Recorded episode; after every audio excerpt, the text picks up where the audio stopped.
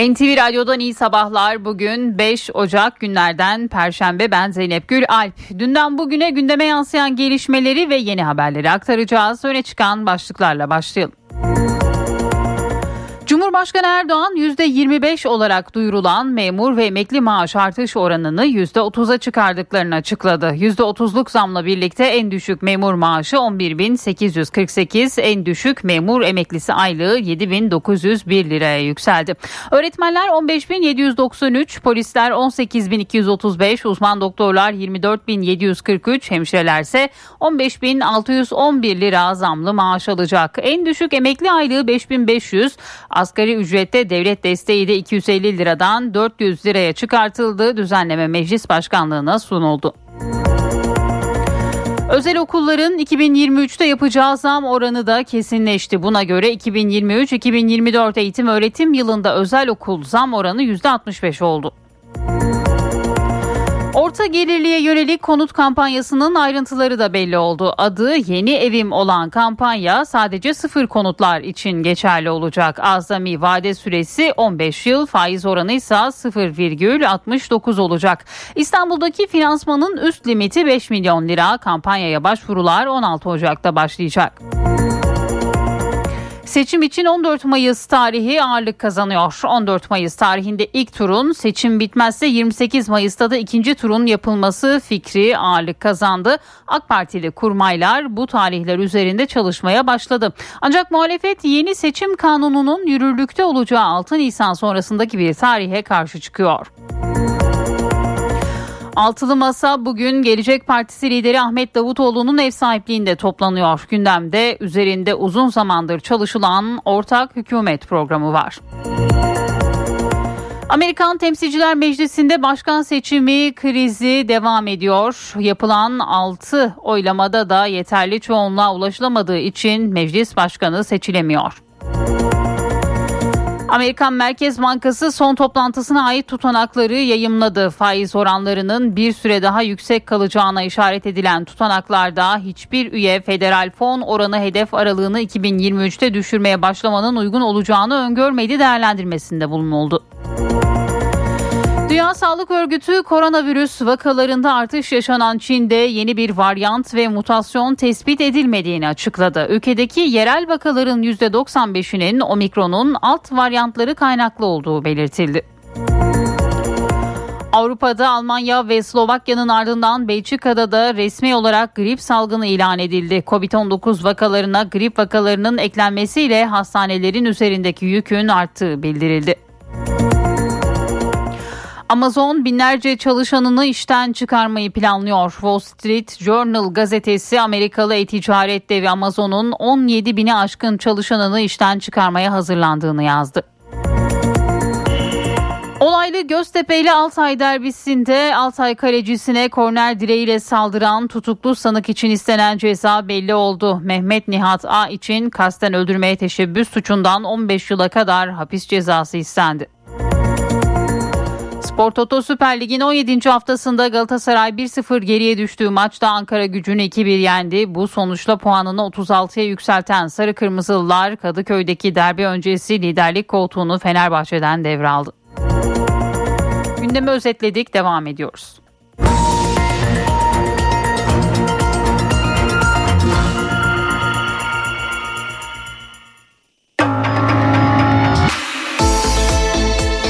İşe giderken gazetelerin gündemi.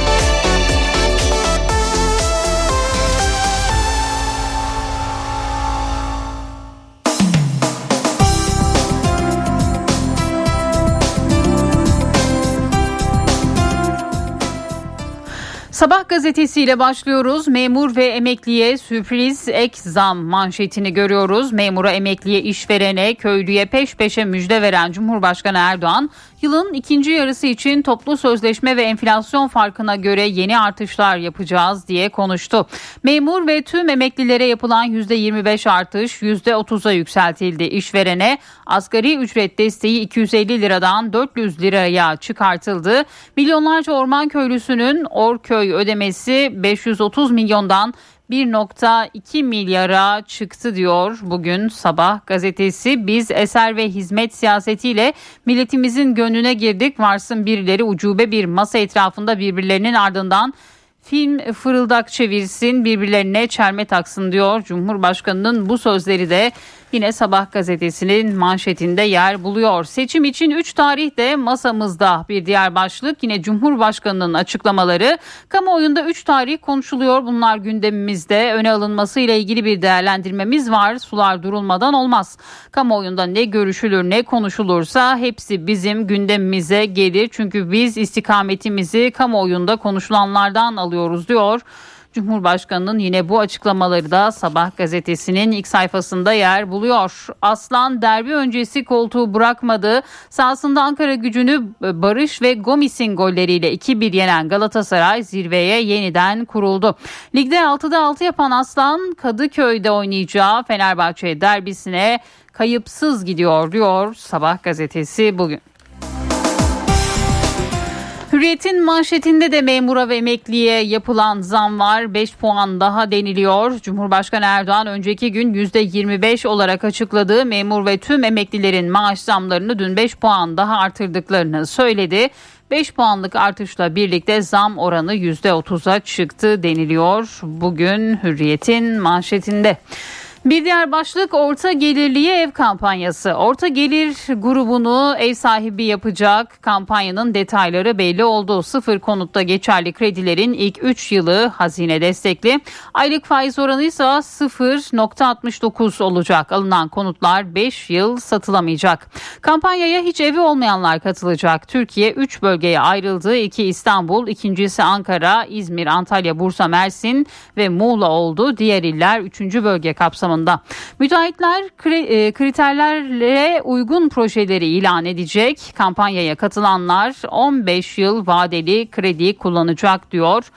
Hürriyet gazetesi bugün ılık su demokratı değilim. Ekrem İmamoğlu'nun açıklamaları bugün bu başlıkla Hürriyet gazetesinin ilk sayfasında. İstanbul Büyükşehir Belediye Başkanı İmamoğlu hakkındaki soruşturmayla ilgili biz ılık su demokratı olmadık olmayacağız. Yargıyı nasıl köleleştirdiğinizi mahalle mahalle sokak sokak anlatacağım dedi.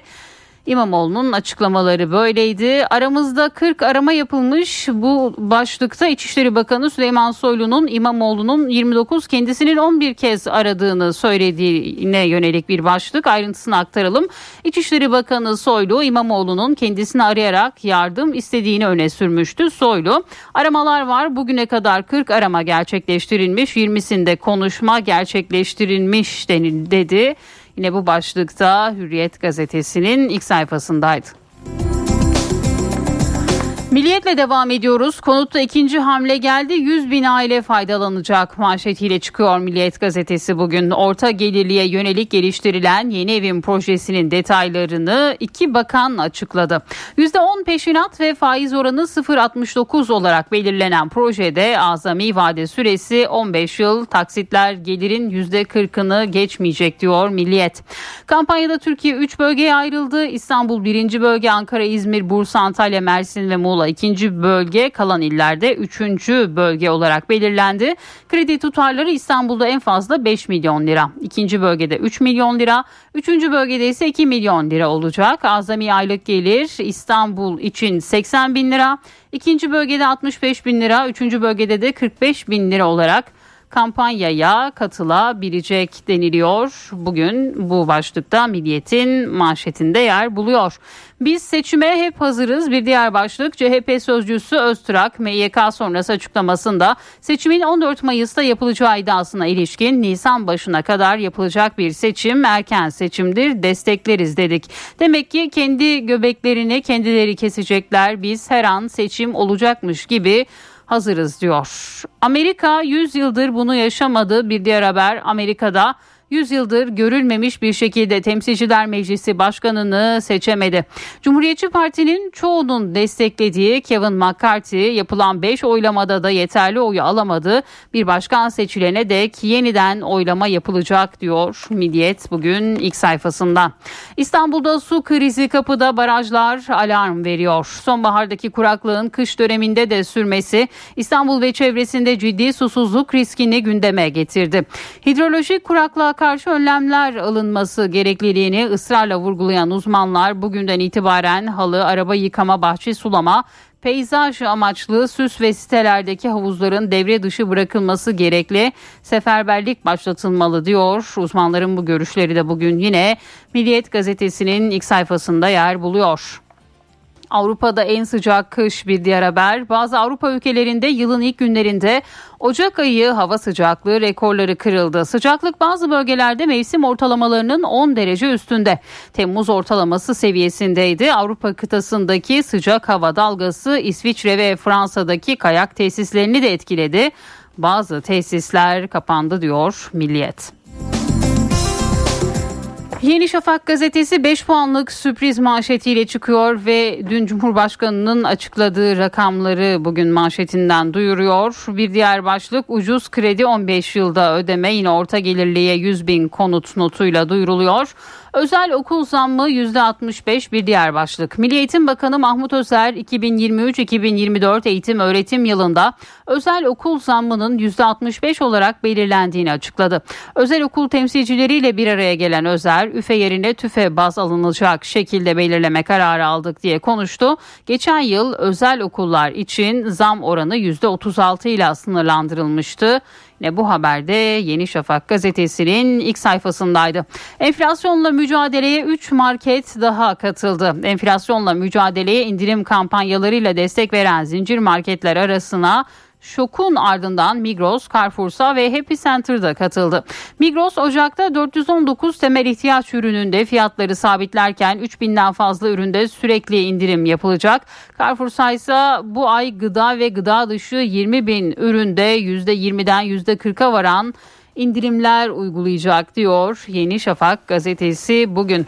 13 milyar dolarlık gaz satacağız. Bir diğer başlık Türkiye'nin Bulgaristan'a sağlayacağı yıllık 1,5 milyar metreküp doğalgaz transferi anlaşması 13 yılda 13 milyar dolarlık gaz ihracatı anlamına geliyor diyor.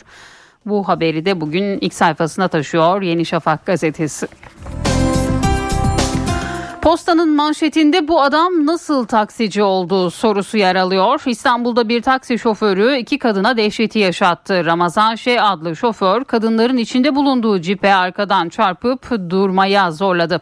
Kadınlar tesadüfen yolda bulunan polisler sayesinde kurtuldu. Yakalanan şoförün ise tam 63 suç kaydı olduğu ortaya çıktı. Bu adama şoförlük belgesinin nasıl verildiği sorusuysa hala yanıt bekliyor deniliyor bugün Posta gazetesinde. İyileşip yine maça gideceğim bir diğer başlık olaylı Göztepe Altay maçında işaret fişeğiyle ağır yaralanan Göztepe taraftarı Mehmet Çakır bir aydır tedavi gördüğü 9 Eylül Üniversitesi Hastanesi'nde sağlığına kavuştu. Elimdeki ve göğsümdeki yanıklar geçince taburcu olacağım. Damak parçalanmıştı. Dişlerde eksikler var. Çene kaynadıktan sonra dişlerim yapılacak dedi. Çakır Futbol Federasyonu Başkanı Şampiyonlar Ligi finaline davet etmişti. O zamana kadar toparlarsam oraya da gitmek isterim diye konuştu. Yine bu başlıkta bugün Posta gazetesinin ilk sayfasında yer buldu. Cumhuriyet gazetesinin manşetinde İmamoğlu'ndan belgeli yanıt başlığını görüyoruz. İstanbul Büyükşehir Belediye Başkanı Ekrem İmamoğlu, İçişleri Bakanlığı'nın yürüttüğü terör soruşturmasına belgelerle yanıt verdi. İmamoğlu kendisinden önceki dönemde işe alınan çok sayıda kişinin suç kaydı olmasına karşın neden harekete geçilmediğini sordu. İBB Başkanı ben suçlu, uysal ve yerli kaya temiz diye tepki gösterdi diyor Cumhuriyet gazetesi bugün. Emekli %5 yetmez bir diğer başlık Cumhurbaşkanı Erdoğan partisinin grup toplantısında memur ve emekli maaşlarında %25'lik artışın %30'a çıkarıldığını duyurdu. En düşük emekli maaşı ise 5500 liraya yükseldi. Emekli Sen Başkanı Yavuz verilen zam ilaç katkı payına bile yetmiyor. Emeklilere yönelik insan hakları ihlali var diyor. Yine bu haberde bugün Cumhuriyet Gazetesi'nin ilk sayfasında yer buluyor. Sydney'de Fridalı günler bir diğer haber. Avustralya'nın Sydney kentinde Frida Kahlo bir ikonun hayatı isimli dijital sergiyi kapılarını açtı. Sydney Festivali'nin ziyaretçileri dünya, dünyaca ünlü Meksikalı ressam Kahlo'nun eserlerini ve hayatını videografi kaynakları sayesinde inceleme fırsatı buluyor diyor bugün Cumhuriyet gazetesi. Şimdi bir ara vereceğiz. Birazdan haberlerin ayrıntılarını aktaracağız. Köşedeki kitapçı.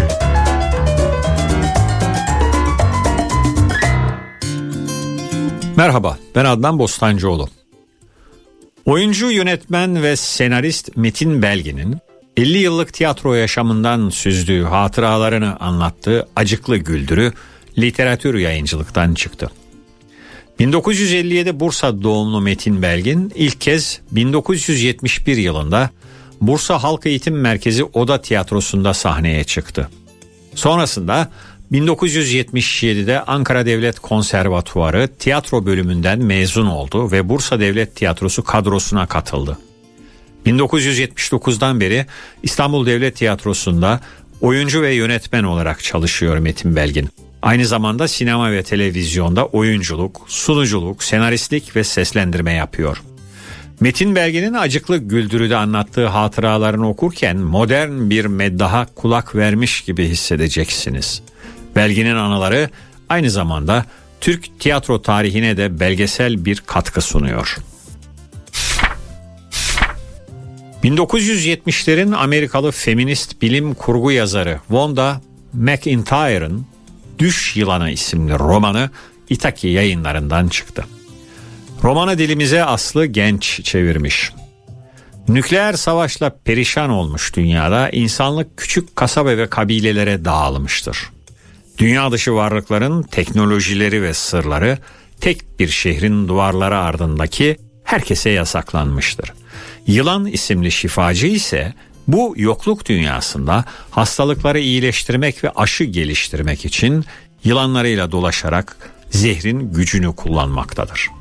Yılan yani şifacı hasta bir göçebe çocuğa yardım ettiği sırada nadir bulunan düş yılanı korkusuna yenilen bir kabile üyesi tarafından öldürülür. Şifacının işini yapmaya devam edebilmesi için tek bir seçeneği vardır. Yeni bir düş yılanı bulmak. Bu yüzden çorak çöllerden radyasyon çukurlarına, bilgisini kıskançlıkla koruyan şehirden dünya dışı varlıkların sırlarına uzanan tehlikeli bir yolculuğa çıkmak zorunda kalacaktır. Düş yılanı bilim kurgunun üç büyük ödülünü Nebula, Hugo ve Locus ödülünü kazanan türün sayılı romanlarından biri. Sırada 12 tanınmamış yazarın bir araya gelerek katkı yaptıkları bir kitap var. Elli'nin Kiri. Bu arada belirteyim tanınmamış yazar ifadesi bana ait değil. Arka kapak yazısında öyle denilmiş. Devam edelim. Zeus kitap evinden çıkan 50'nin kirinde 12 öykü yer alıyor. Sunat Taşdemir Dündar'ın editörlüğünü üstlendiği kitabın geliri KAHEV yani Kadın Hekimler Eğitim Destek Vakfı'na bağışlanmış. Herkese iyi okumalar, hoşçakalın. Köşedeki Kitapçı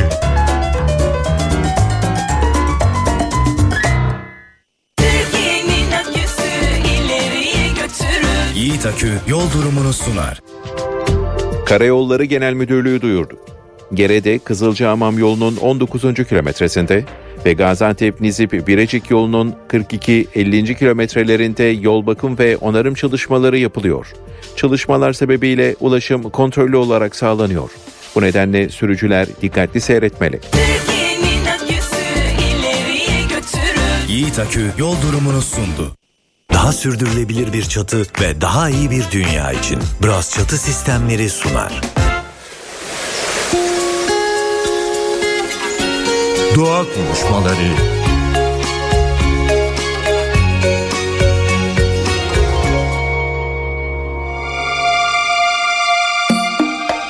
Biz Bizimle birlikte Tanyeli Sabuncu var. WWF Türkiye İklim ve Enerji bölümünden kendisi ve açıkçası çok uzun zamandır iklim krizini konuşuyoruz ama birazcık daha bu mevzunun ilk öne sürüldüğü bu buzulların erimesi mevzusunu tekrar gündeme getirmek istedik. O yüzden kendisi bizimle birlikte. Hoş geldiniz Tanyeli Bey. Merhabalar, hoş bulduk. Güney Okyanus başta olmak üzere okyanuslar atmosferde hapsolmuş fazla ısıyı emiyor yüksek hava ve deniz sıcaklıkları, yüksek hava ve deniz sıcaklıkları her iki kutuptaki buz tabakalarının küçülmesi nedeniyle ve bu da küresel deniz seviyesinin yükselmesini hızlandırıyor. Grönland buz tabakası şu anda Antarktika'dan daha hızlı eriyor. Kutup bölgelerinde kar ve buz alanı azaldıkça güneş ışığını uzaya geri yansıtıyor. Bu yerel sıcaklıkları yükseltiyor ve küresel ısınmayı hızlandırıyor. Buna bağlı olarak permafrost dediğimiz donmuş toprak tabakası çözülüyor. ve şimdiye kadar tutulmuş olan karbondioksit ve metan gazı atmosfere yeniden salınıyor. Bu permafrost tabakaları aslında çok önemli karbon yutak alanları. Diğer yandan Kuzey Kutbu'ndaki tundra bölgesinin bir miktar küçülmesi bekleniyor. Sadece odunsu çalıların ve ağaçların kuzeye doğru genişlemesi nedeniyle bölgedeki bitki örtüsünün 2050 yılına kadar dörtte bir ila yarı yarıya küçüleceği tahmin ediliyor. Kuzey kutbundaki diğer yandan bu sıcaklık artışıyla beraber yangınların sıklığı son 10 bin yılda görülmemiş boyutlara ulaştı. Yüzyıllardır bozulmadan yatan tundranın yanmasıyla kırıntıların permafrost bozulmasını şiddetlendirerek e, arttırdığını gözlemliyoruz. Bunun sonucunda kutuplardaki bitki örtüsünün gelecek yıllarda karbon tutma potansiyelini ne ölçüde koruyabileceği bilinmiyor ne yazık ki. Daha sürdürülebilir bir çatı ve daha iyi bir dünya için Bras Çatı Sistemleri sundu.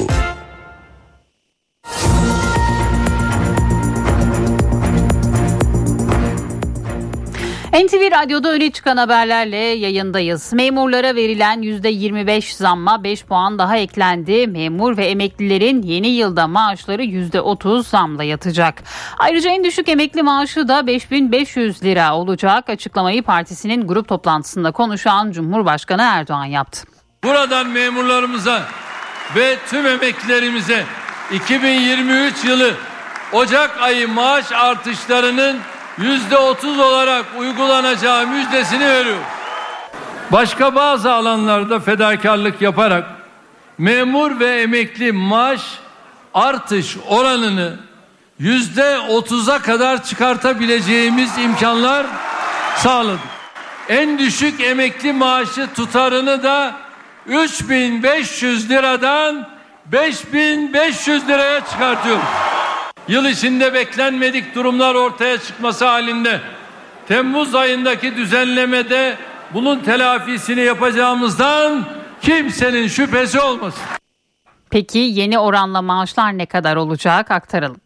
%30'luk zammın ardından en düşük memur maaşı 9105 liradan 11848 liraya, en düşük memur emekli aylığı 6078 liradan 7901 liraya yükseldi. Üniversite mezunu 9'un biri derecesindeki memur maaşı 12.632 lira, 1'in 4'ü derecesindeki uzman öğretmen maaşı 18.246 lira, 8'in biri derecesindeki polis memurunun maaşı 18.235 lira, üniversite mezunu hemşire maaşı 15.611 lira oldu. Memur ve memur emeklilerinin maaşı 15 Ocak'ta yürürlüğe girecek ek gösterge düzenlemesiyle de artacak. Dün özel okul velilerinin merakla beklediği bir açıklama vardı. Yeni eğitim öğretim yılında özel okullara yapılacak zam oranı belli oldu. %65 olarak açıklandı. Buna göre özel okullar ara sınıfta okuyan öğrencileri için en fazla %65 zam talep edebilecek. 2023 yılındaki enflasyon beklentisinin düşük olması hem de velilerimizin bu süreçte desteklenmesi bağlamında Milli Eğitim Bakanlığı olarak 2023 fiyatlarının %65 olarak belirlenmesi kararını aldık. Özel okulların zam oranları belli oldu. 2023-2024 eğitim öğretim yılı için özel okullar en fazla %65 zam yapabilecek. Zam oranı Milli Eğitim Bakanı Mahmut Özer'in özel okul temsilcileriyle yaptığı toplantıda belirlendi. Ancak özel okul temsilcileri zam oranını yeterli bulmadı. Buradaki arkadaşların tamamı bu fiyatın yetersiz olduğu ile ilgili kanaatlerini bize ifade ettiler. Yeni uygulamanın getirmiş olduğu zorluklarda inşallah hem bakanlık hem de özel öğretim kurumları birbirine destek olarak inşallah birlikte aşacağız. Zam oranı yönetmeliğine göre bir önceki yılın üfe ve tüfe ortalamasına 5 puan eklenerek belirleniyordu. formül değiştirildi. Önümüzdeki yıl için zam oranı tüketici fiyat endeksi dikkate alınarak belirlendi. Özel okul e, girişimcileriyle yaptığım görüşmelerde %85 telaffuz ediliyordu ki hani bunun dahi düşük olduğu söyleniliyor. %65 hakikaten beklenmedik. Hani iyi mi oldu veli açısından, öğrenci açısından baktığımızda evet. E, ama e, beklenen bir oran mıydı? E, kesinlikle değil. Dengeli, hakkaniyetli bir rakam olduğu için tüfe oranında talepte bulunduk. Yani sınırlama tüfe oranında olmalıydı. Bu sene de %65 bir sınırlama var ama bu sadece eğitim hizmetiyle sınırlı. Yani yemek hizmeti ne olacak, ne kadar zam yapılacak, kitap seti ne kadara gelecek veliye, kıyafetleri ne kadardan alabilecekler bunlar belli değil. Bunların da yönetmeliğe eklenmesi, bir sınır getirilmesi gerekiyor. Konutta yeni kampanya geliyor. Uzun süredir hazırlıkları süren orta gelir grubuna yönelik konut kampanyası açıklandı. İlk etapta 100 bin konutun %0.69 faiz ve 15 yıl vadeyle satılması bekleniyor. Piyasa koşullarına göre çok daha avantajlı faiz ve kar payı ile ve vade yapısı ilk 3 yıl bakanlığımız katkısıyla ödeme kolaylığı ve kredi vadesi boyunca hane halkının geliriyle uyumlu bir ödeme planı sunduğumuz yeni evim programını hazırladık. Yeni konut finansman modeliyle yeni evin kampanyası açıklandı. Bu kampanyamızla birlikte ilk etapta 100 bin ailemizi inşallah çok kısa bir zaman içerisinde ev sahibi yapmayı hedefliyoruz. Kampanya kapsamında inler 3 bölgeye ayrıldı. İstanbul tek başına birinci bölge oldu. Ankara, İzmir, Bursa, Antalya, Mersin, Muğla ikinci bölge olarak belirlendi. Diğer tüm iller ise üçüncü bölgede gruplandırıldı. Bankalar birinci bölge için en fazla 5 milyon lira, ikinci bölge için 3 milyon lira ve üçüncü bölgedeki iller için 2 milyon lira kredi sağlayacak. Kampanyadan ailede konutu olmayanlar yararlanabilecek. Bir ve ikinci bölgedeki iller için son bir yıldır ikamet şartı var. Alınan konut 5 yıl boyunca satılamayacak. Asgari peşinat oranı tüm iller için %10 olacak. 15 yıl vadeli krediler %0,69 faizle tüketiciye gidecek. %10 peşinat oranı olan kampanyada kredi taksit tutarı hane gelirinin %40'ını aşmayacak.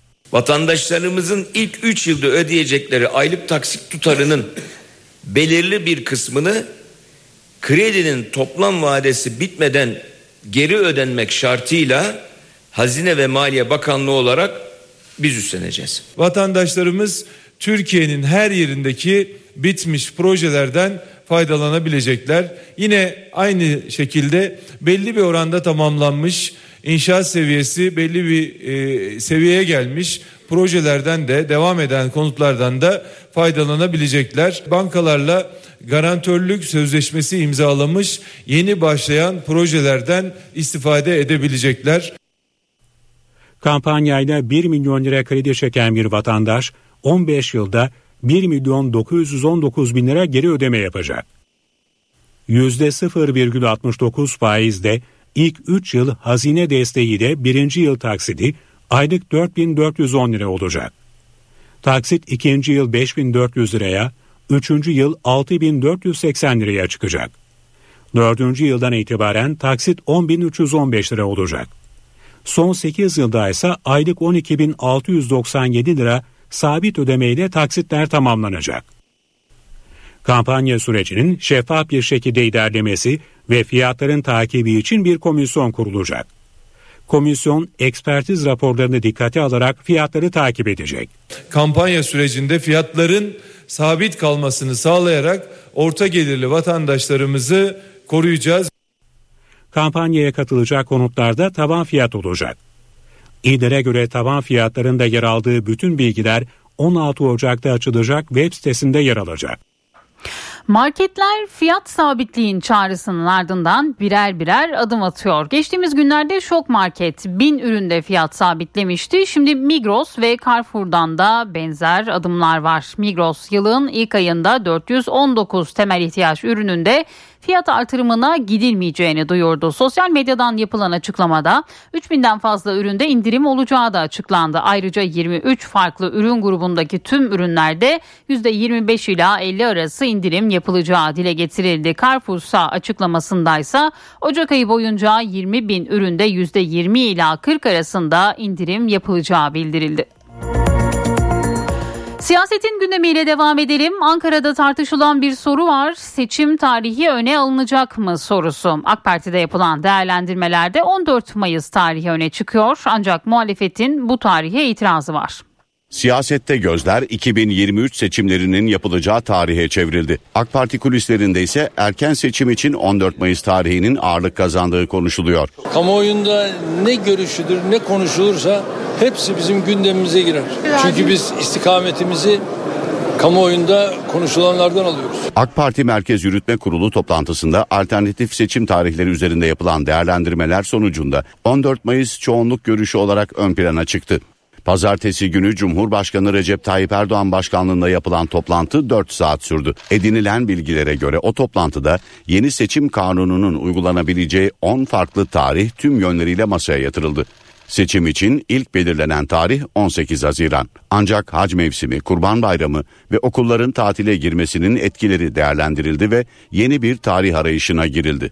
Yapılan çalışmalar sonrasında 14 Mayıs tarihinde ilk turun seçim bitmezse 28 Mayıs'ta ikinci turun yapılması fikri ağırlık kazandı. AK Partili kurmaylar bu tarihler üzerinde çalışmaya başladı. Önümüzdeki günlerde Cumhurbaşkanı Erdoğan'la MHP lideri Devlet Bahçeli'nin son değerlendirme için bir araya gelebileceği de konuşuluyor. Ancak muhalefet yeni seçim kanununun yürürlükte olacağı 6 Nisan sonrasındaki bir tarihe karşı çıkıyor. Mecliste seçimlerin erkene alınması için 360 oy bulunması halinde Cumhurbaşkanı anayasal hakkını kullanarak meclisi feshedebilir. Bu durumda planlanan tarihte seçimin yapılacağı ilan edilebilir. Tarih ilanının ardındansa seçim çalışmaları başlayacak. 2023'te son defa ve çok daha güçlü bir destek istiyoruz.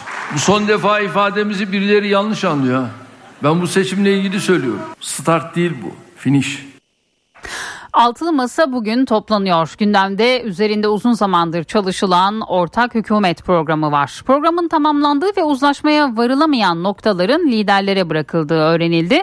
Programa bu toplantıda son şeklinin verilmesi bekleniyor. Başörtüsüne anayasal güvence getiren teklif de yine masanın önemli başlıklarından olacak. İyi Parti Genel Başkanı Meral Akşener'in Altılı Masa'nın başörtüsü teklifi konusunda ortak hareket etmesi için görüş bildireceği öğrenildi.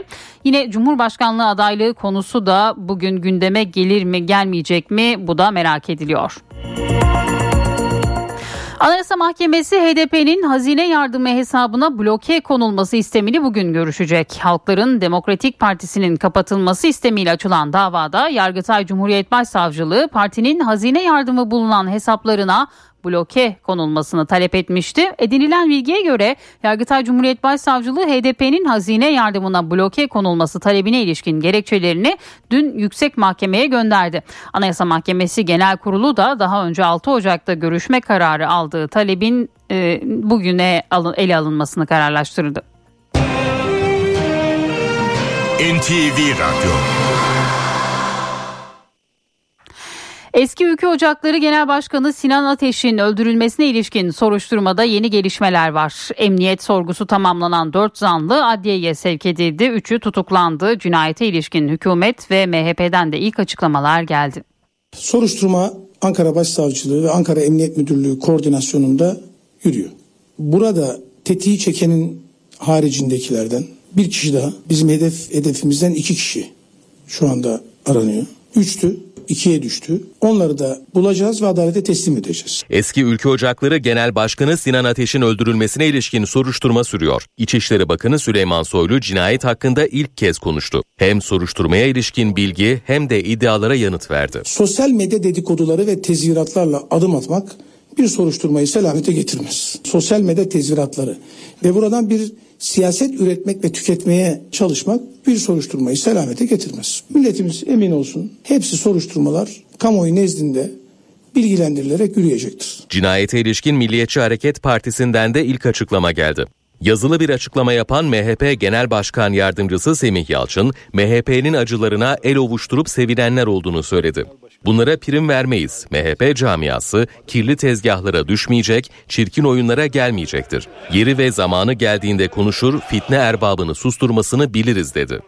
Soruşturma kapsamında 18 şüpheli gözaltına alınmıştı. Bunlardan 3'ü kasten adam öldürme suçlamasıyla tutuklanmıştı. Tutuklananlar arasında saldırı sırasında motosikleti kullanan şüpheliyle onu evinde saklayan zanlı da vardı. Zanlı motosiklet sürücüsünü tanımadığını savundu. Ankara'da kalacak yeri olmadığını öğrendim. Ben de kalabileceğini söyledim dedi. Dün emniyet sorgusu biten 4 zanlı daha adliyeye sevk edildi. Zanlılardan 3'ü tutuklanırken biri ise adli kontrol şartıyla serbest bırakıldı. Gündemde başka hangi başlıkların öne çıktığına bir haber turuyla bakalım. Konya'da askerleri taşıyan bir araç kaza yaptı. Tıra arkadan çarpan araçtaki iki asker şehit oldu. İki asker de yaralandı. Kazada şehit olan Assubay Harun Uğur ve Er Halil Seltan'ın ailelerine acı haber verildi. Göztepe ile Altay arasında oynanan olaylı derbide Altay kalecisi Ozan Evrim Özenç'e korner direğiyle saldıran zanlı hakkında hazırlanan iddianame kabul edildi. Mehmet Nihat Aydın kasten öldürmeye teşebbüs suçundan 15 yıla kadar hapis cezası istemiyle yargılanacak. Bu kez de Mersin'den sahte diş hekimi haberi geldi. Bir apartman dairesinde ruhsatsız muayenehane açan sahte diş hekimi tam 20 yıl boyunca burada tedavi yaptı. Son derece sağlıksız koşullardaki apartman dairesinde çok sayıda kullanılmış ve eskimiş tedavi aleti bulundu. İzmir'in Kemalpaşa ilçesinde bir depoya düzenlenen baskında 40 tona yakın kaçak tütün ele geçirildi. Olayla ilgili iki şüpheli gözaltına alındı. Antalya'da ani kalp durması sonucu beyin ölümü gerçekleşen 13 yaşındaki çocuğun organları bağışlandı. Zeynep nakil bekleyen 6 çocuğa hayat verdi. Kornealarıyla da iki çocuğun yeniden görmesini sağladı. İstanbul'daki Sarıyer sahilinde deniz anaları deniz yüzeyini istila etti. Deniz analarının boğazdaki kirlilikten dolayı ortaya çıktığı iddia ediliyor.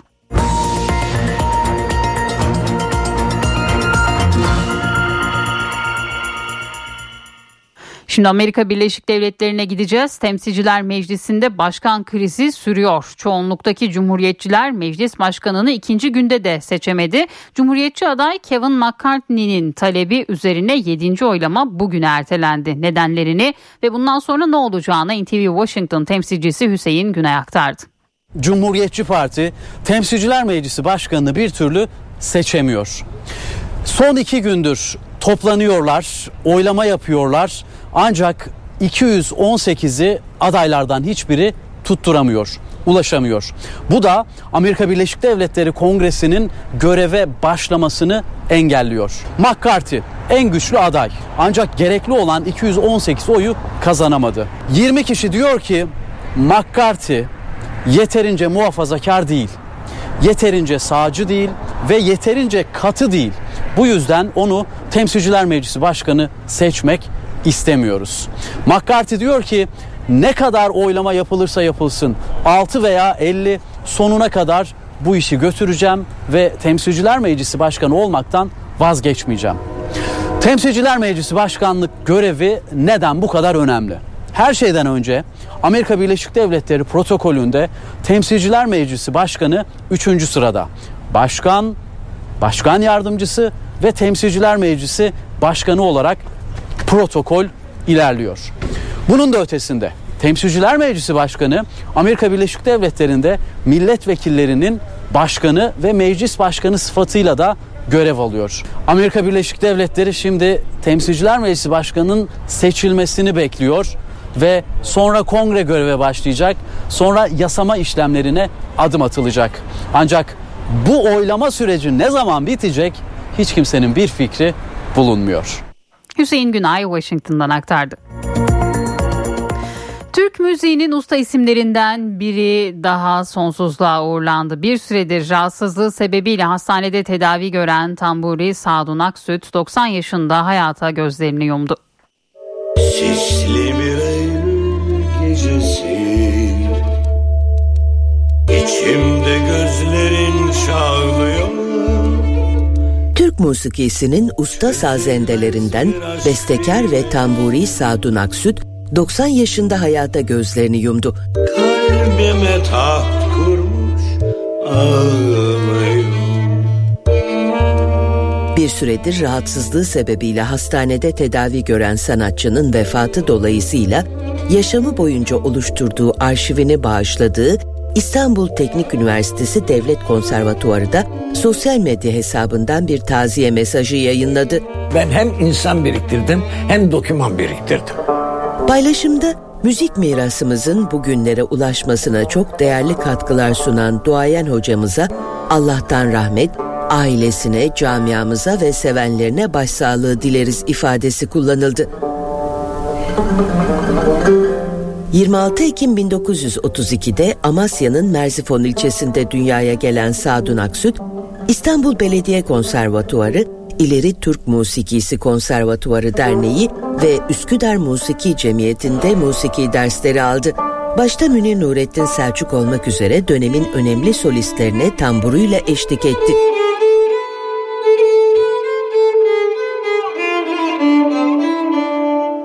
1975 yılında İstanbul Türk Musikisi Devlet Konservatuvarı'na öğretim görevlisi olarak atandı ve tambur hocalığı yaparak yüzlerce öğrenci yetiştirdi.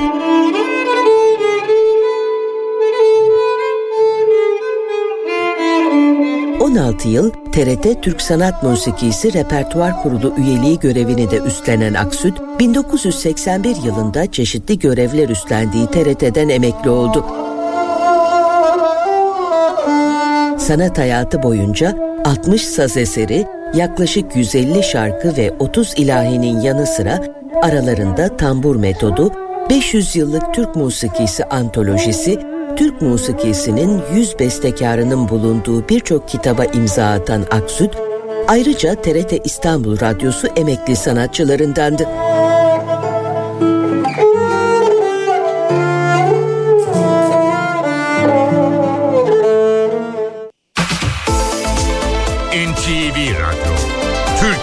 Haber radyosu.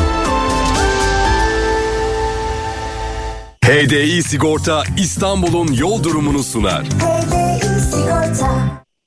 İstanbul'da bu saat itibariyle trafikte yoğunluk %47 seviyelerinde. Her iki köprüde de yoğunluk var. Anadolu yakasında köprüye giderken Beylerbeyi Libadiye bağlantı yolu arasında Tem'de ise Kavacık İkbal Caddesi arasında trafik yoğunluğunu gözlemliyoruz. D100'de de Acıbadem Bostancı arası yoğun. Avrasya Tüneli çift taraflı açık. Avrupa yakasına gelindiğinde E5'te Avcılar Sefaköy, Tem'de ise Bahçeşehir iki telli arasında bir yoğunluk var. HDI Sigorta İstanbul'un yol durumunu sundu.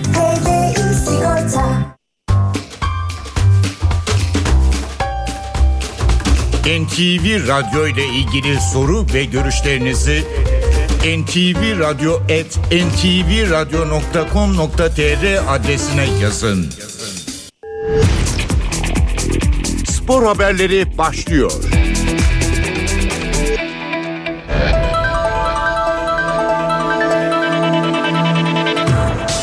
Spor Toto Süper Lig'de 17. hafta bugün oynanacak 3 maçla sona erecek. Şu ana kadar tamamlanan maçlarda alınan sonuçlar ve günün maç programı şöyle.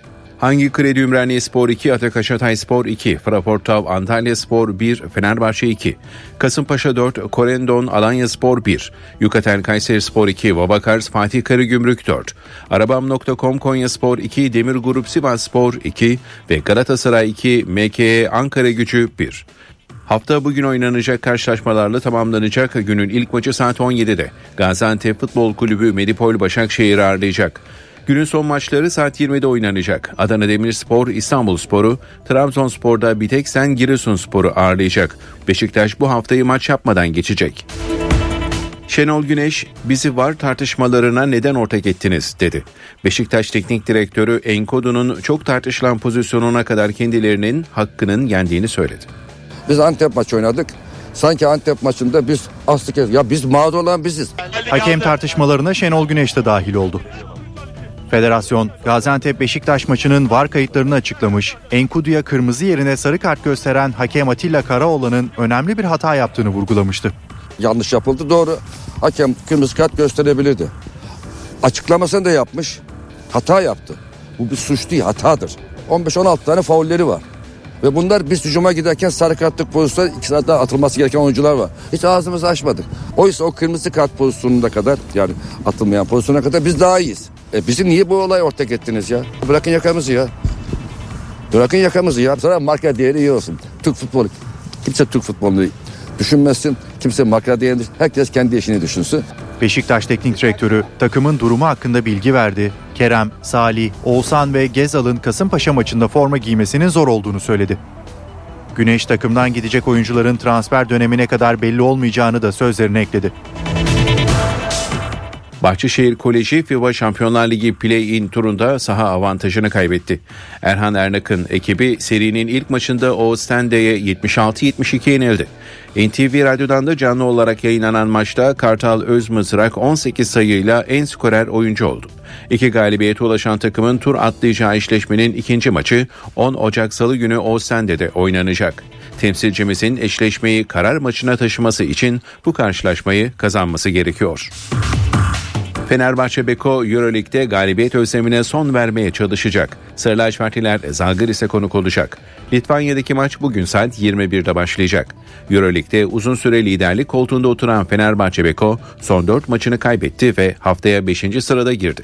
Sarı lacivertlilerin 10 galibiyeti var. 8 galibiyetli Zalgiris ise 9. basamakta yer alıyor.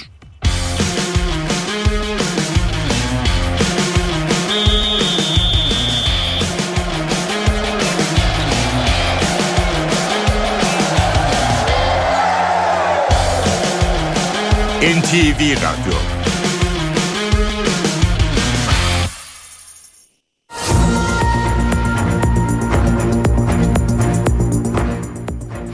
NTV Radyo'da yeni saati karşılıyoruz. Bu saate kadar gündemde hangi başlıkların öne çıktığına bakalım. Cumhurbaşkanı Erdoğan %25 olarak duyurulan memur ve emekli maaş artış oranını %30'a çıkardıklarını açıkladı. %30'luk zamla birlikte en düşük memur maaşı 11.848, en düşük memur emeklisi aylığı 7.901 liraya yükseldi. Öğretmenler 15.793, polisler 18.235, uzman doktorlar 24.743, hemşireler ise 15.611 lira zamlı maaş alacak. En düşük emekli aylığı 5500, asgari ücrette devlet desteği de 250 liradan 400 liraya çıkartıldı. Düzenleme meclis başkanlığına sunuldu. Özel okulların 2023'te yapacağı zam oranı kesinleşti. Buna göre 2023-2024 eğitim öğretim yılında özel okul zam oranı %65 oldu. Orta gelirliye yönelik konut kampanyasının ayrıntıları da belli oldu. Adı Yeni Evim olan kampanya sadece sıfır konutlar için geçerli olacak. Azami vade süresi 15 yıl, faiz oranı ise 0.69 olacak. İstanbul'daki finansmanın üst limiti 5 milyon lira. Kampanyaya başvurularsa 16 Ocak'ta başlayacak. Seçim için 14 Mayıs tarihi ağırlık kazanıyor. 14 Mayıs tarihinde ilk turun seçim bitmezse 28 Mayıs'ta da ikinci turun yapılması fikri ağırlık kazandı. AK Partili kurmaylar bu tarihler üzerinde çalışmaya başladı. Ancak muhalefet yeni seçim kanununun yürürlükte olacağı 5 Nisan sonrasındaki bir tarihe karşı çıkıyor. Altılı Masa ise bugün Gelecek Partisi lideri Ahmet Davutoğlu'nun ev sahipliğinde toplanıyor. Gündemde üzerinde uzun zamandır çalışılan ortak hükümet programı var. Amerikan Temsilciler Meclisi'nde başkan seçimi krizi devam ediyor. Yapılan 6 oylamada da yeterli çoğunluğa ulaşılamadığı için meclis başkanı seçilemiyor.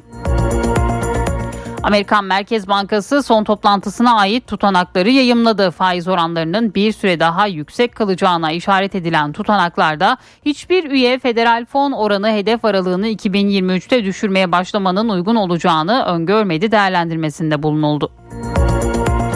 Dünya Sağlık Örgütü koronavirüs vakalarında artış yaşanan Çin'de yeni bir varyant ve mutasyon tespit edilmediğini açıkladı. Ülkedeki yerel vakaların %95'inin omikronun alt varyantları kaynaklı olduğu belirtildi. Avrupa'da Almanya ve Slovakya'nın ardından Belçika'da da resmi olarak grip salgını ilan edildi. Covid-19 vakalarına grip vakalarının eklenmesiyle hastanelerin üzerindeki yükün arttığı bildirildi. Amazon binlerce çalışanını işten çıkarmayı plan, planlıyor. Wall Street Journal gazetesi Amerikalı e-ticaret devi Amazon'un 17 bini aşkın çalışanını işten çıkarmaya hazırlandığını yazdı.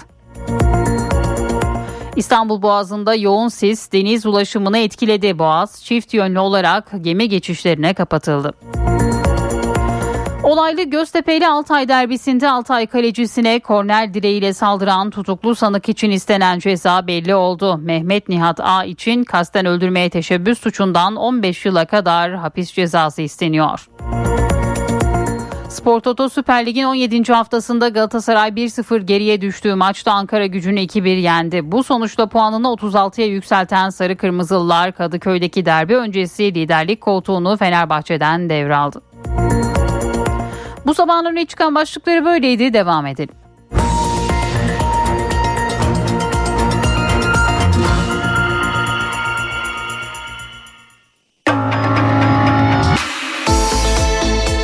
İşe giderken gazetelerin gündemi.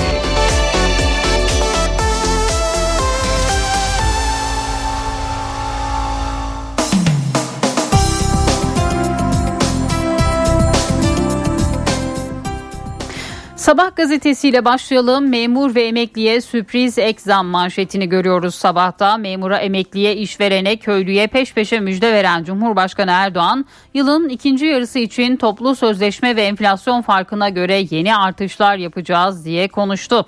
Memur ve tüm emeklilere yapılan %25 artış %30'a yükseltildi. İşverene asgari ücret desteği 250 liradan 400 liraya çıkarıldı. Milyonlarca orman köylüsünün Orköy ödemesi 500 130 milyondan 1.2 milyara çıktı. Cumhurbaşkanı biz eser ve hizmet siyasetiyle milletimizin gönlüne girdik. Varsın birileri ucube bir masa etrafında birbirlerinin ardından film e, fırıldak çevirsin birbirlerine çelme taksın diye konuştu. E, Cumhurbaşkanının bu açıklamaları da sabahın manşetinde yer buldu. Seçim için 3 tarih de masamızda bir diğer başlık. Cumhurbaşkanı kamuoyunda 3 tarih konuşuluyor. Bunlar gündemimizde. Öne alınması ile ilgili değerlendirmemiz var. Sular durulmadan olmaz. Kamuoyunda ne görüşülür ne konuşulursa hepsi bizim gündemimize gelir. Çünkü biz istikametimizi kamuoyunda konuşulanlardan alıyoruz diyor. Yine bu açıklaması da Cumhurbaşkanı'nın sabah gazetesinde yer alıyor. Aslan derbi öncesi koltuğu bırakmadı. Sahasında Ankara gücünü Barış ve Gomis'in golleriyle 2-1 yenen Galatasaray zirveye yeniden kuruldu. Ligde 6'da 6 yapan Sarı Kırmızılılar Kadıköy'de oynayacağı Fenerbahçe derbisine kayıpsız gidiyor diyor sabah gazetesi. Hürriyet'in manşetinde de memura emekliye 5 puan daha başlığıyla zam haberi yer alıyor. Cumhurbaşkanı Erdoğan önceki gün %25 olarak açıkladığı memur ve tüm emeklilerin maaş zamlarını dün 5 puan daha artırdıklarını söyledi. 5 puanlık artışla birlikte zam oranı %30'a çıktı deniliyor Hürriyet'in manşetinde orta gelirliye ev kampanyası bir diğer başlık. Orta gelir grubunu ev sahibi yapacak kampanyanın detayları belli oldu. Sıfır konutta geçerli kredilerin ilk 3 yılı hazine destekli. Aylık faiz oranı ise 0.69 olacak. Alınan konutlar 5 yıl satılamayacak. Kampanyaya hiç evi olmayanlar katılacak. Türkiye 3 bölgeye ayrıldı. İki İstanbul, ikincisi Ankara, İzmir, Antalya, Bursa, Mersin ve Muğla oldu. Diğer iller 3. bölge kapsamında. Müteahhitler kriterlere uygun projeleri ilan edecek. Kampanyaya katılanlar 15 yıl vadeli kredi kullanacak diyor Hürriyet bugün. Ilık su demokratı değilim diyor İstanbul Büyükşehir Belediye Başkanı Ekrem İmamoğlu hakkındaki soruşturmayla ilgili biz ılık su demokratı olmadık olmayacağız. Yargıyı nasıl köleleştirdiğinizi mahalle mahalle sokak sokak anlatacağım diye konuştu. İmamoğlu'nun bu açıklamaları da hürriyetteydi. Aramızda 40 arama yapılmış diyor İçişleri Bakanı Süleyman Soylu İmamoğlu'nun kendisini arayarak yardım istediğini öne sürmüştü. Soylu aramalar var. Bugüne kadar 40 arama gerçekleştirilmiş, 20'sinde konuşma gerçekleştirilmiş diye konuştu.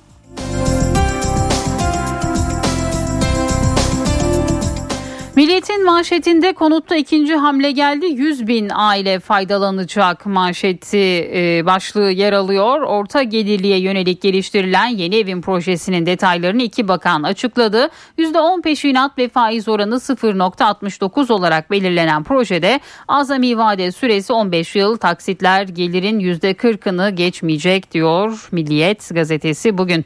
Biz seçime hep hazırız. Bir diğer başlık CHP sözcüsü Öztürk MYK sonrası açıklamasında seçimin 14 Mayıs'ta yapılacağı iddiasına ilişkin Nisan başına kadar yapılacak bir seçim erken seçimdir. Destekleriz dedik. Demek ki kendi göbeklerini kendileri kesecekler. Biz her an seçim olacakmış gibi hazırız diye konuştu. Amerika 100 yıldır bunu yaşamadı diyor Milliyet gazetesi. Amerika'da 100 yıldır görülmemiş bir şekilde Temsilciler Meclisi Başkanı'nı seçemedi. Cumhuriyetçi Parti'nin çoğunluğu desteklediği Kevin McCarthy yapılan 5 oylamada da yeterli oyu alamadı. Bir başkan seçilene dek yeniden oylama yapılacak deniliyor Milliyet'te bugün. İstanbul'da su krizi kapıda barajlar alarm veriyor. Yine bir diğer haber e, sonbahardaki kuraklığın kış döneminde de sürmesi İstanbul ve çevresinde ciddi susuzluk riskini gündeme getirdi.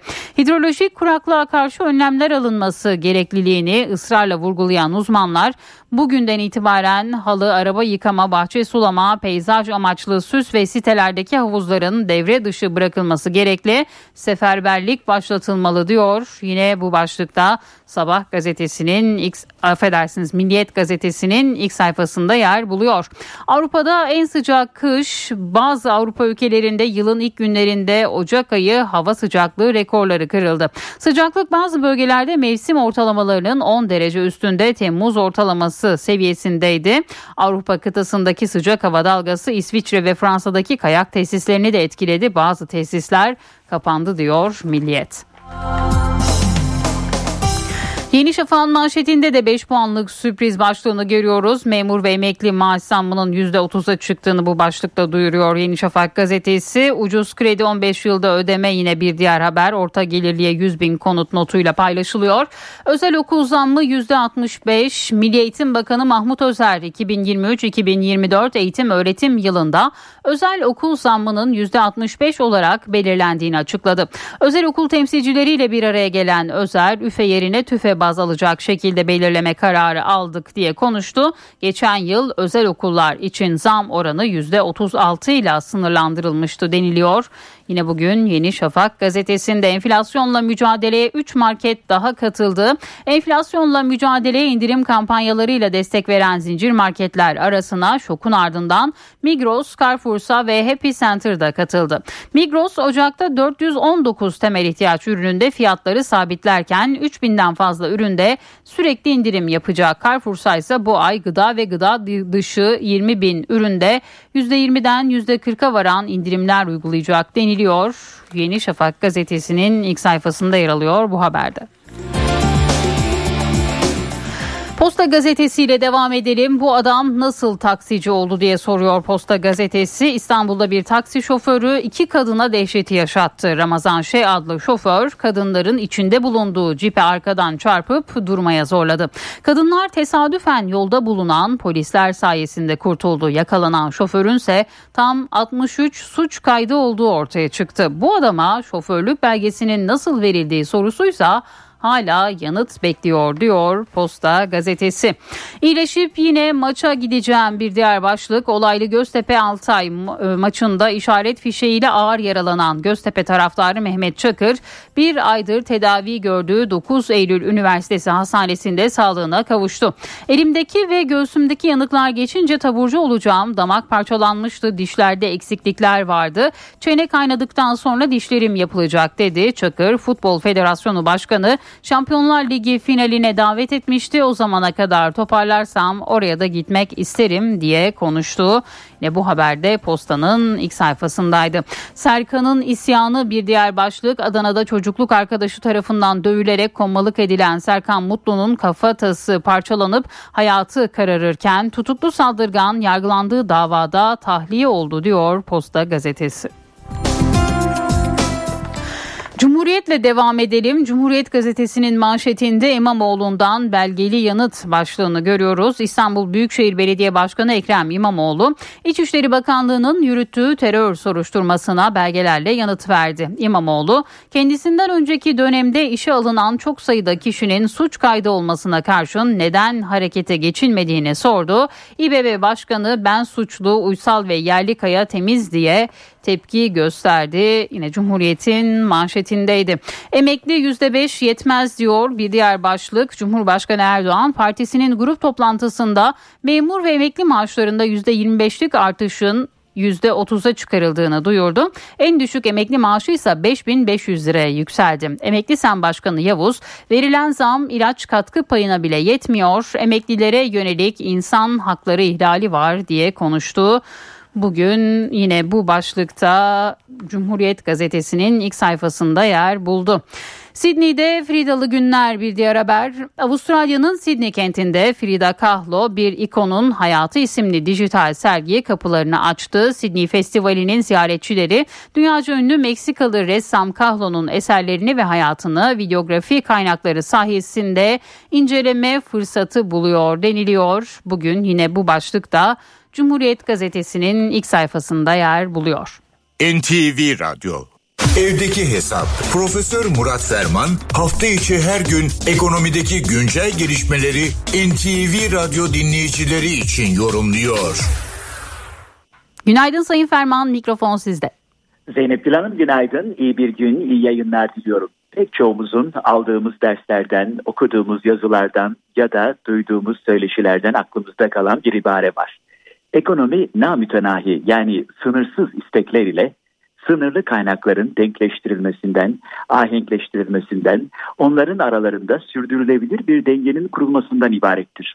Hal böyle olunca günümüzde özellikle enflasyonun dejenere ettiği tüm beklenti ve kaynak kullanım e, platformu üzerinde bu sorunun nasıl çözüleceğine dair tartışmalar herhalde gene ön planda kalıyor. Modern anlamda bu işin çözümü bütçe yapmak. Evet, e, gün geçmiyor ki e, artışlar, düzenlemeler, yeni imkanlar açıklanmasın, kamuoyuyla paylaşılmasın. Peki bu nasıl karşılanacak? Buna karşı hangi kaynaklar gösterilecek? İşte bu duruşun e, sistematik ifadesi bütçe. 2023 yılının ilk günlerinde hiç şüphesiz bu sene için geçtiğimiz günlerde kabul edilen, kabul edilmesi yasal bir zorunluluk olan 2023 bütçesine bakmanın zamanı gelmiştir. 21 Ekim'de Cumhurbaşkanı Yardımcısının sunuşuyla başlayan bütçe müzakereleri komisyonlarda tam 36 gün, genel kurulda ise 12 gün olmak üzere 48 günlük bir maraton neticesinde geçtiğimiz günlerde kabul edilerek yasalaştı. Bu sene Cumhuriyet'in 100. yılı. 100. yıla dev bir bütçeyle girildiği söylenilebilir. 4 trilyon 470 milyar e, liralık bir bütçe ortada. Tabii biz bütçeye e, bahsederken 4 trilyon işte 4.8 trilyonluk bir bütçeden bahsediyoruz. Bu bütçe giderleri yani bütçeden yapılacak harcama kaynağın ta kendisi. Tabii bir de geliri lazım. Bütçe gelirlerinin de 3 trilyon 810 milyar lira olarak öngörüldüğü anlaşılıyor. Demek ki arada bir açık var. 2022 yılına göre ek bütçe dahil 2023 yılı bütçe ödeneklerinin %58 arttığını da hatırlatalım. Şimdi Türkiye'nin yıllar itibariyle bütçe büyüklüğüne bir göz atarsak gayri safi yurt içi hasılanın yani ortaya koyduğumuz, becerebildiğimiz, başarabildiğimiz e, katma değerin e, yaklaşık %20'si, beşte biri kadar ve en çok da dörtte biri kadarlık bir bütçeyle yolumuza devam ettiğimiz anlaşılıyor. Ee, bu çerçevede baktığımızda aslında 2023 bütçesinin de herhalde 5 trilyon dolara doğru çıkacağını varsayabiliriz. 4.995 olarak düşünülebilir. Ee, tabii bütçe açığı söz konusu olduğunda Maastricht kriterleri var. Bir Avrupa ülkesi milli gelirinin %3'ü kadar bütçe açığı verirse başarılı kabul ediliyor. 22 ee, trilyon civarında bir gayri safi yurt içi hasıla öngörüsünden hareket edelim 2023 için. Bu çerçevede 700 milyara kadar verilen açık Maastricht kriterlerini ihlal etmiyor. Tabi burada en önemli unsurlardan bir tanesi gelir vergisi. 2023 yılı bütçesinde devletin vergi gelirlerinin %41 artarak 3 trilyon 200 milyar liraya ulaşacağı öngörülüyor. E, vergi gelirlerindeki artış buna karşın bütçe giderlerindeki artışın gerisinde kalarak %46 olarak öngörülüyor. Aslan payı eğitime ayrılmış %9.4. Refaha da 1 trilyon 140 milyar liralık bir ayrım var. Yani bütçenin neredeyse kabaca dörtte biri refah katkısı denilen e, harcamalara ayrılmış.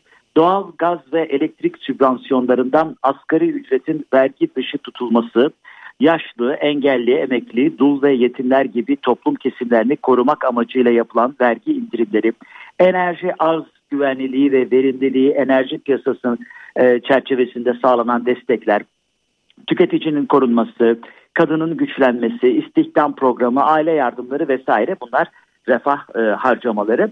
E, nitekim bu rakamlar söz konusu olduğunda 4 trilyon 470 milyar liralık bütçeyi e, bürokrasinin e, ve şimdi akademi dünyasının saygın isimlerinden e, Profesör Doktor Nevzat Saygılıoğlu daha ziyade bir seçim bütçesi ve teknik olarak da transfer bütçesi olarak nitelendirmiş.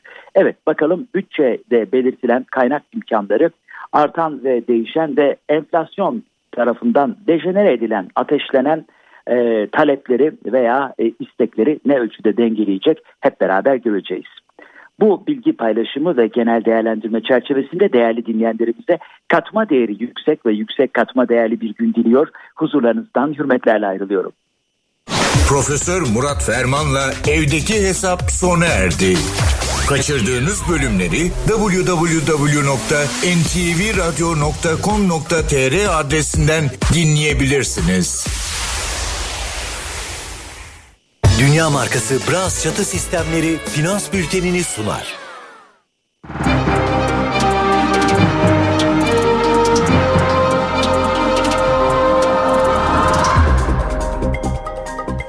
Borsa İstanbul Yüz Endeksi 5523 seviyelerinde dolar 18.75 euro 19.93'ten işlem görüyor. Euro dolar paritesi 1.06. Altının onzu 1851 dolar. Kapalı çarşıda gram altın 1116, çeyrek altın 1844 liradan satılıyor. Brent petrolün varil fiyatı ise 78 dolar. Dünya markası Bras çatı sistemleri finans bültenini sundu. NTV Radyo Benzersiz duvarlar artık hayal değil. Sandeko Boya hava durumunu sunar. Eşsiz boya, eşsiz mekanlar. Sandeko. Anadolu'da sisli ve soğuk hava sürüyor. İstanbul'da da pusla birlikte hava kirliliği artmış durumda. Sıcaklık 13 derece olacak bugün. İç Anadolu'da sisli ve soğuk hava var. Yakıt kaynaklı hava kirliliği orada da arttı. Ankara 9 derece, Ege hafif rüzgarlı, İzmir'de sıcaklık 17 derece. Akdeniz'de güneş bol, Antalya 19 derece olacak bugün. Güneydoğu'da sabahları ayaz var. Doğu Anadolu'da da bugün sis ve don etkili. Karadeniz'de ise Samsun, Rize boyunca yağmur var. Artvin ve yaylalara sulu kar yağması bekleniyor. Yaratıcılığınızla duvarlarınızı sanat eserine dönüştüren Sandeko Boya hava durumunu sundu. Eşsiz boya, eşsiz mekanlar. Sandeko. Araya gidelim birazdan yine burada olacağız. Doktor bana doğruyu söyle. Bebeğin mide bağırsak sisteminin sadece anne sütüyle dolu olması. Pikosun aynı zamanda obezite ve diyabetle de ilişkisi olduğunu gösterdi. Meme kanseri belirli sayıda artış var. Ölümlerde azalış var. Yaşam daha ziyade bizim yaşam tarzımızla doğrudan ilişkili bir faktör. NTV Radyo canlı yayınında doktor gündemdeki sorunla ilgili bilgi veriyor, dinleyicilerin şikayetlerini dinleyip yol gösteriyor. İyi bir bağışıklık için günlük 8 saat deliksiz bir uyku uyuyabiliyorlar mı? Zeynep Gül Alp'in sunduğu Doktor Bana Doğruyu Söyle her pazartesi 12.15'te NTV Radyo'da. Çünkü biz doktora merak ettiğimiz her şeyi sormak istiyoruz. Köşedeki Kitapçı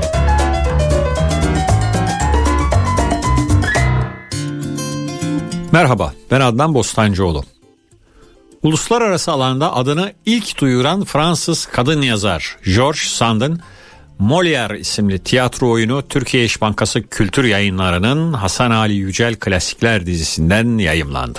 Eseri dilimize Berna Günen çevirmiş.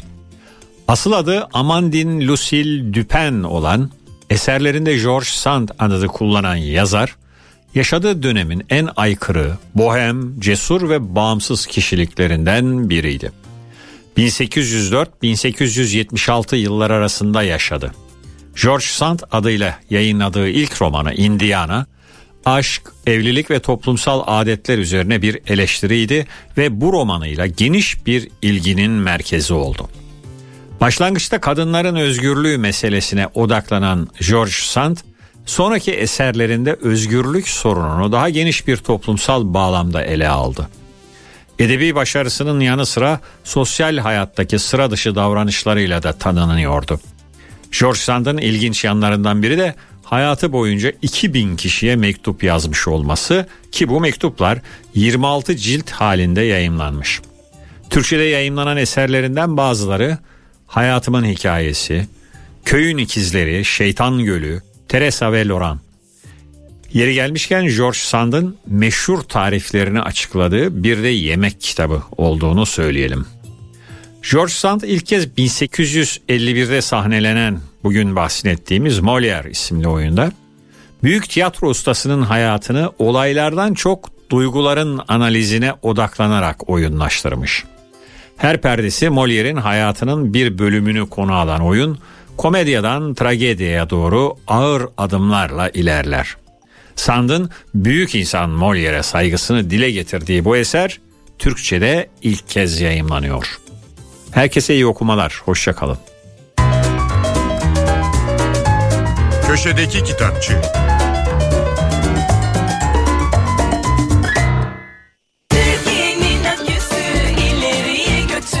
Yiğit Akü yol durumunu sunar.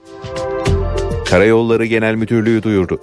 Batman Kurtalan Siirt yolunun 20-25. kilometrelerinde ve Artvin Erzurum yolunun 3. kilometresinde yol bakım çalışmaları var. Çalışmalar sebebiyle ulaşım bölünmüş yolun bir bölümünden çift yönlü olarak sağlanıyor. Bu nedenle sürücüler dikkatli seyretmeli. Yiğit Akü yol durumunu sundu. Masal Buya. Güverten gelen sesleri, sağa sola verilen telaşlı talimatları duymadı. Ta ki biri gelip onu kolundan yakalayıp kameraya atana kadar. Judith Lieberman NTV Radyo'da unutulmaya yüz tutmuş masalları anlatıyor.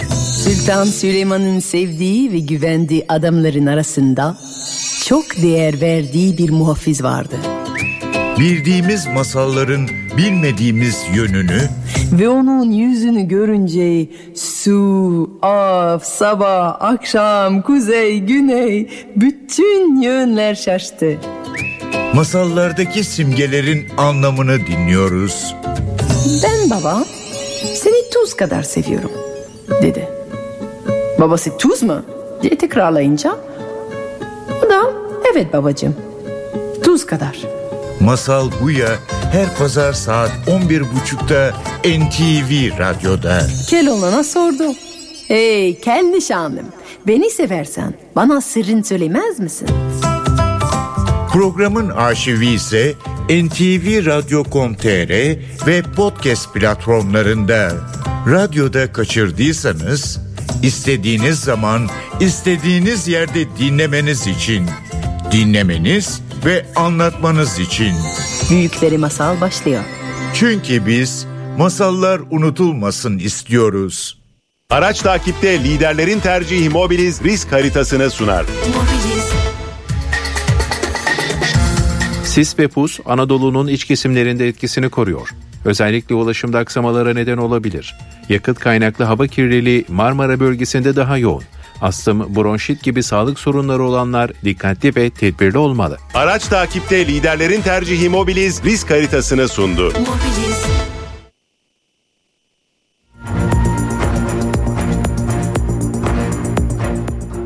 Saat 8.30 oldu. NTV Radyo'da haberleri aktarmaya devam ediyoruz. Memur ve emekliye yapılacak yeni zam oranı %30 olarak duyuruldu. En düşük emekli maaşı da 3500 liradan 5500 liraya yükseltildi. İşverene verilen asgari ücret desteği de 250 liradan 400 liraya çıktı. Açıklamayı Cumhurbaşkanı Erdoğan partisinin grup toplantısında yaptığı düzenlemede meclis başkanlığına sunuldu. Buradan memurlarımıza ve tüm emeklilerimize 2023 yılı Ocak ayı maaş artışlarının yüzde otuz olarak uygulanacağı müjdesini veriyor. Memur ve emeklinin Ocak ayı zammı 5 puan arttı. Zam oranı %25'ten %30'a çıkarıldı. Başka bazı alanlarda fedakarlık yaparak memur ve emekli maaş artış oranını yüzde otuza kadar çıkartabileceğimiz imkanlar sağladık. 3500 lira olan taban emekli aylığına yapılan zamsa %30'dan daha yüksek oldu. en düşük emekli maaşı tutarını da 3500 liradan 5500 liraya çıkartıyoruz.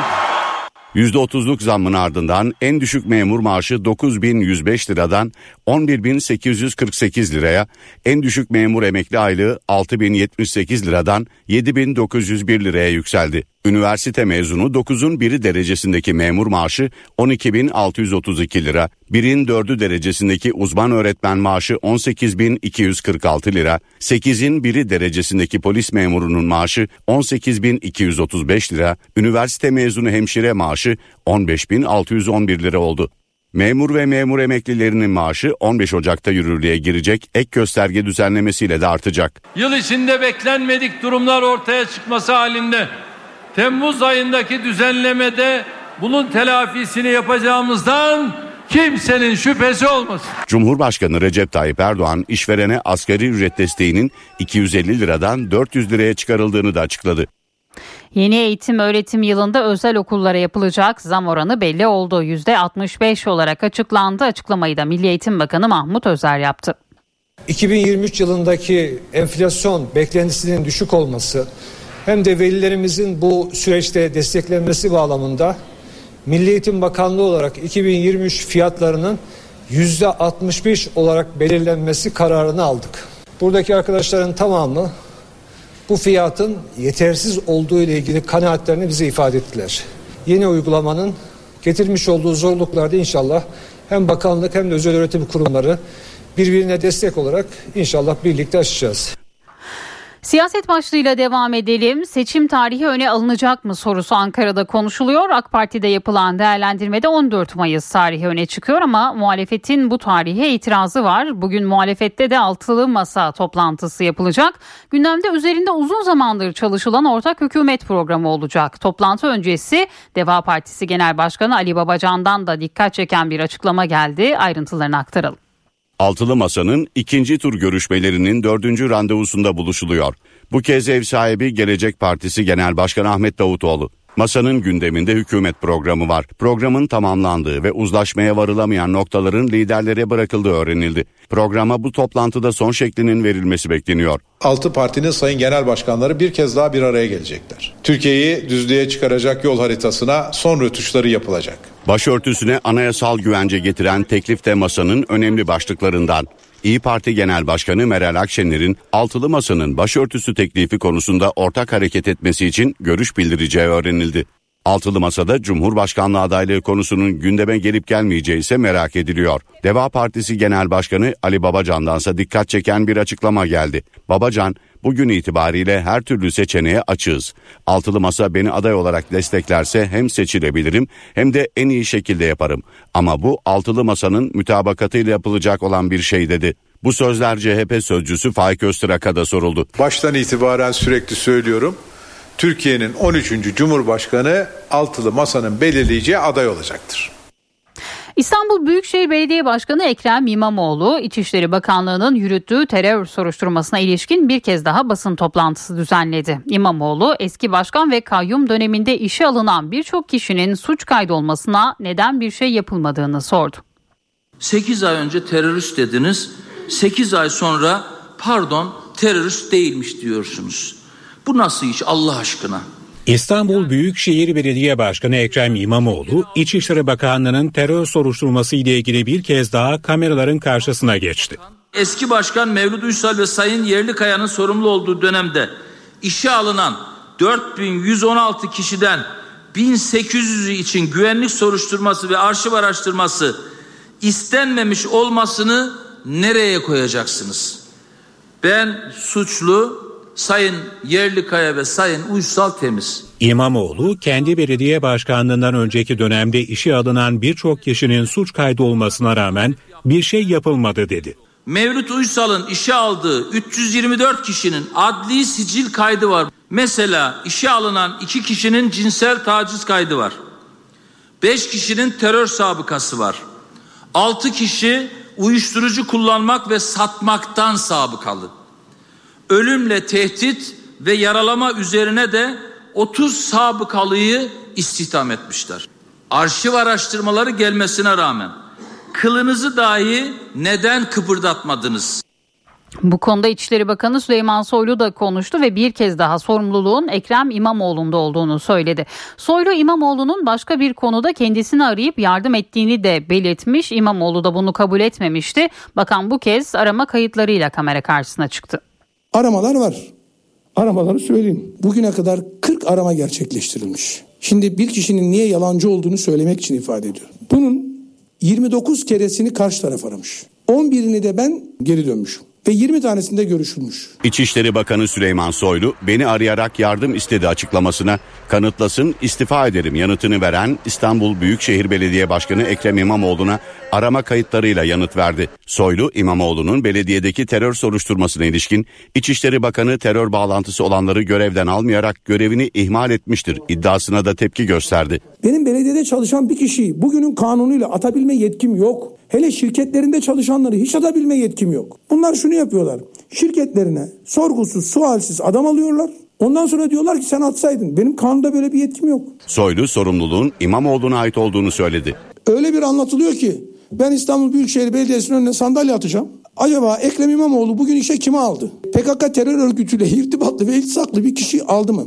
Ben iki taneyi tespit ettim attım diyorsun. E atmışsın. Demek ki senin atabilme kabiliyetin var.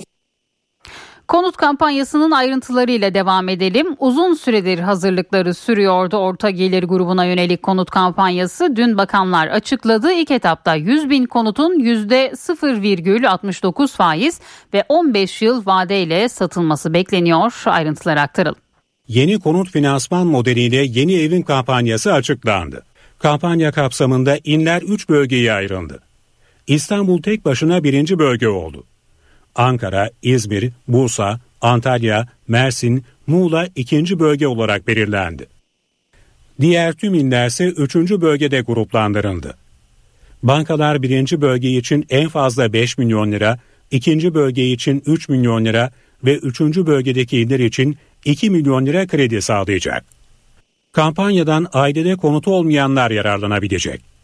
Bir ve ikinci bölgedeki iller için son bir yıldır ikamet şartı var alınan konut 5 yıl boyunca satılamayacak. Asgari peşinat oranı tüm iller için %10 olacak. 15 yıl vadeli krediler %0,69 faizle tüketiciye gidecek. %10 peşinat oranı olan kampanyada kredi taksit tutarı hane gelirinin %40'ını aşmayacak.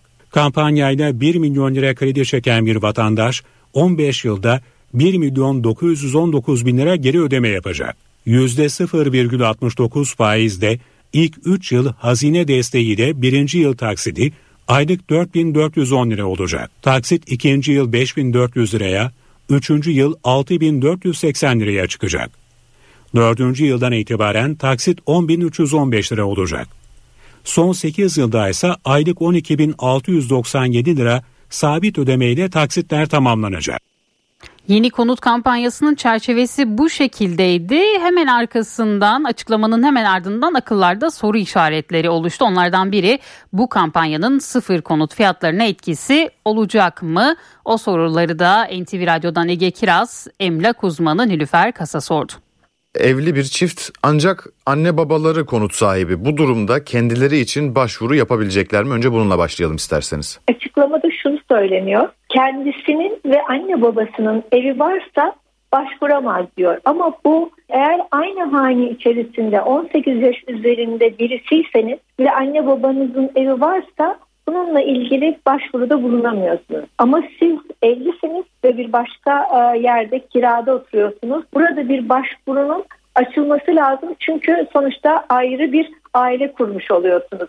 Yani burada tam olarak bunun tam açıklaması maalesef henüz yok. Emlak uzmanı olarak yani tüketici tarafını da bilen bir isim olarak size şunu sormak istiyorum. Ev almak isteyenlerin kampanyaya ilgisi sizce nasıl olur? Beklenti bundan önce nasıldı?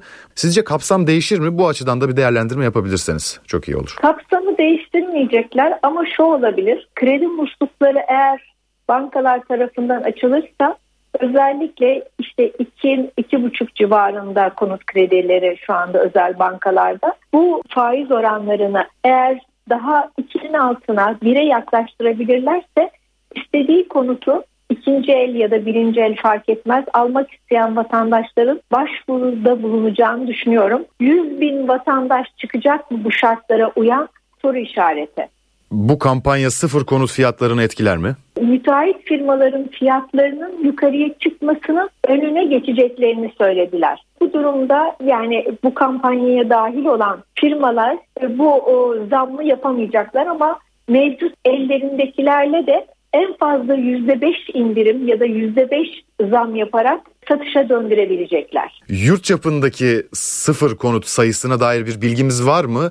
Ya da e, yeni süreçle birlikte bu stok eriyecek diyebilir miyiz sizce? Bir kere evet 0.69 faiz oranları şahane. Fakat 5 milyonluk bir kredi kullanıldığında ödenecek aylık taksit 48.500 lira. Bir kişinin 48.500 lira bir taksit ödeyebilmesi için 100 bin liranın üzerinde gelirinin olması lazım. 100 bin liranın gelir, üzerinde geliri olan birisi de 5 milyonluk evde oturamaz. Çünkü artık İstanbul'da 5 milyonluk konutun şeyine baktığımızda ya 1 artı 1'ler ya 2 artı 1'ler şehrin hatta artık dışına doğru çıkan e, cephelerinde bulunabilme imkanı var. Hatırlarsanız ilk evim kampanyasında e, alt gelir grubunu tanımlayan rakam büyük şehirlerde 18 bin lira, e, diğer Anadolu kentlerinde ise 17 bin lira hane gelir geliriydi üst olarak. Şimdi ise baktığımızda İstanbul'da orta gelir 80 bin lira. E, ikinci basamaktaki Ankara, İzmir, Mersin, Antalya için 65 bin lira. Anadolu'nun diğer kentlerinde yaşayan için orta gelir hane e,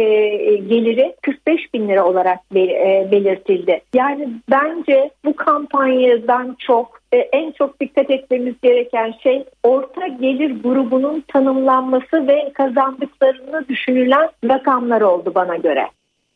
Emlak uzmanı Nilüfer Kas'ın değerlendirmelerini dinledik.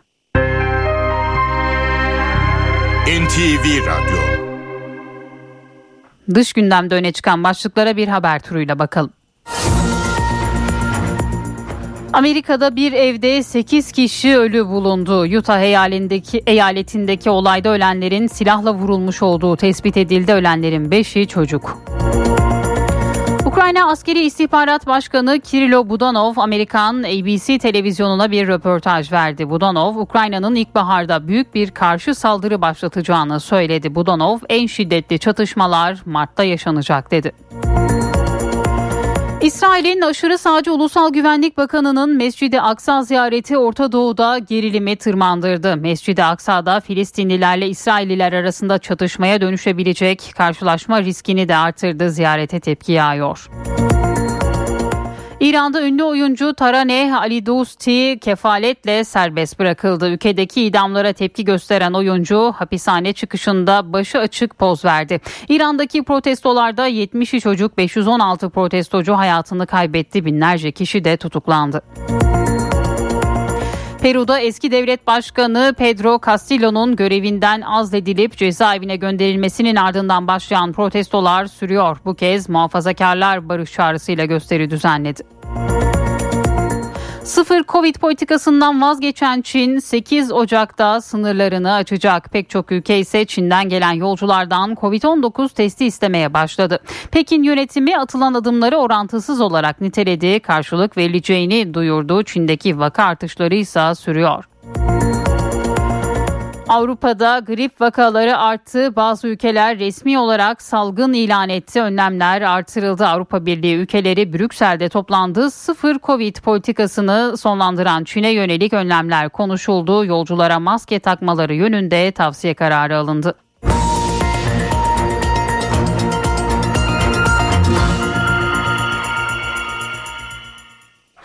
İstanbul'da son günlerde hava kirliliğinde ciddi bir artış var. Çevre Şehircilik ve İklim Değişikliği Bakanlığı'nın hazırladığı hava kalitesi haritasına göre özellikle Esenyurt, Kağıthane ve Kadıköy ilçelerinde hava son derece hassas ve sağlıksız. Öyle ki bu ilçelerde yaşayanların camlarını bile açmamaları öneriliyor. Canan Yıldırım Girgin'in haberi. Hava sizce kirli mi şu anda? Şu an kirli evet. Sis var, e, hava kuraklık var. İsterseniz temiz hava solumuyoruz yani. Evet şu anda kirli sisli. Kirlilik değerleri yukarı doğru gitmeye başladı. Bu kötü havada e, havalandırmamak gerekiyor camlarımızı açarak. Pencere açmayın hatta bazı bölgelerde mümkünse dışarıya bile çıkmayın. Çünkü İstanbul'un havası kirlendikçe kirleniyor. Aşağıdaki hava yukarıya doğru gidemiyor. Bir kutu içerisinde hapsedilmiş gibi kalıyor. Çevre, Şehircilik ve İklim Değişikliği Bakanlığı'na ait hava kalitesi haritası İstanbul'da kırmızıya döndü. Riskli bölgelerin sayısı arttı. Mega kentte hava kirliliği artık alarm vermeye başladı. Özellikle son birkaç gündür sisli ve puslu havayla beraber İstanbul'un birçok ilçesinde hava kirliliği tehlikeli boyutlara ulaşmış durumda. O ilçelerin başında da Esenyurt ve Kağıthane geliyor. Biz de şu anda Kağıthane ilçesindeyiz ve baktığımızda bazı evlerin bacalarından soba dumanı çıktığını görüyoruz. Mesela Esenyurt'ta e, çok dramatik seviyeler var. Yani e, o bölgede insanların pencere dahi açmaması lazım. Şehir merkezlerinde, ana arterlerde yürümek bile tehlikeli açıkçası. Açıyoruz mecbur açıyoruz havalansın ama pis hava giriyor. Sabah açtım geri kapattım pis hava vardı çünkü. İs kokuyor is. Soba isi kokuyor. Soba yakanlar var bizim mahallede. Tabii ki yeşil alanlar e, azalmaya başladı. Daha az. Yeşil alanlarda tabii ki biliyorsunuz o karbondioksit kirletici özellikle karbondioksit emiyor. E, onların az olması İstanbul için tabii ki handikaplardan birisi. Peki hangi önlemler alınmalı? Yapılması gereken çok daha radikal çözümler var. Elektrikli araçların artık hızlı bir şekilde devreye girmesi lazım. Uzmanlara göre önlem alınmadığı takdirde riskli bölgelerde hastalıklar artabilir. Geçmeyen öksürüğün bir nedeni de hava kirliliği. Ee, hava kirliliği nedeniyle hiperreaktif olan bir kişi henüz astım çıkmamış olsa da e, tıkanmakta e, ve bir darlık hissetmekte. İşte bu darlık aslında astımın habercisi olabilir. HDI Sigorta İstanbul'un yol durumunu sunar. İstanbul'da bu saat itibariyle trafikte yoğunluk %53 seviyelerinde. Her iki köprüde de trafik yoğunluğu var. Anadolu yakasında köprüye giderken Beylerbeyi Libadiye bağlantı yolu arasında Tem'de ise Kavacık Çakmak Köprü arasında yoğunluk gözleniyor. D100'de de Göztepe Küçük Yalı arası yoğun. Avrasya Tüneli çift taraflı açık. Avrupa yakasına gelindiğinde E5'te Avcılar Sefaköy, Tem'de ise Esenyurt Altınşehir arası yoğun. HDI Sigorta İstanbul'un yol durumunu sundu. HDI Sigorta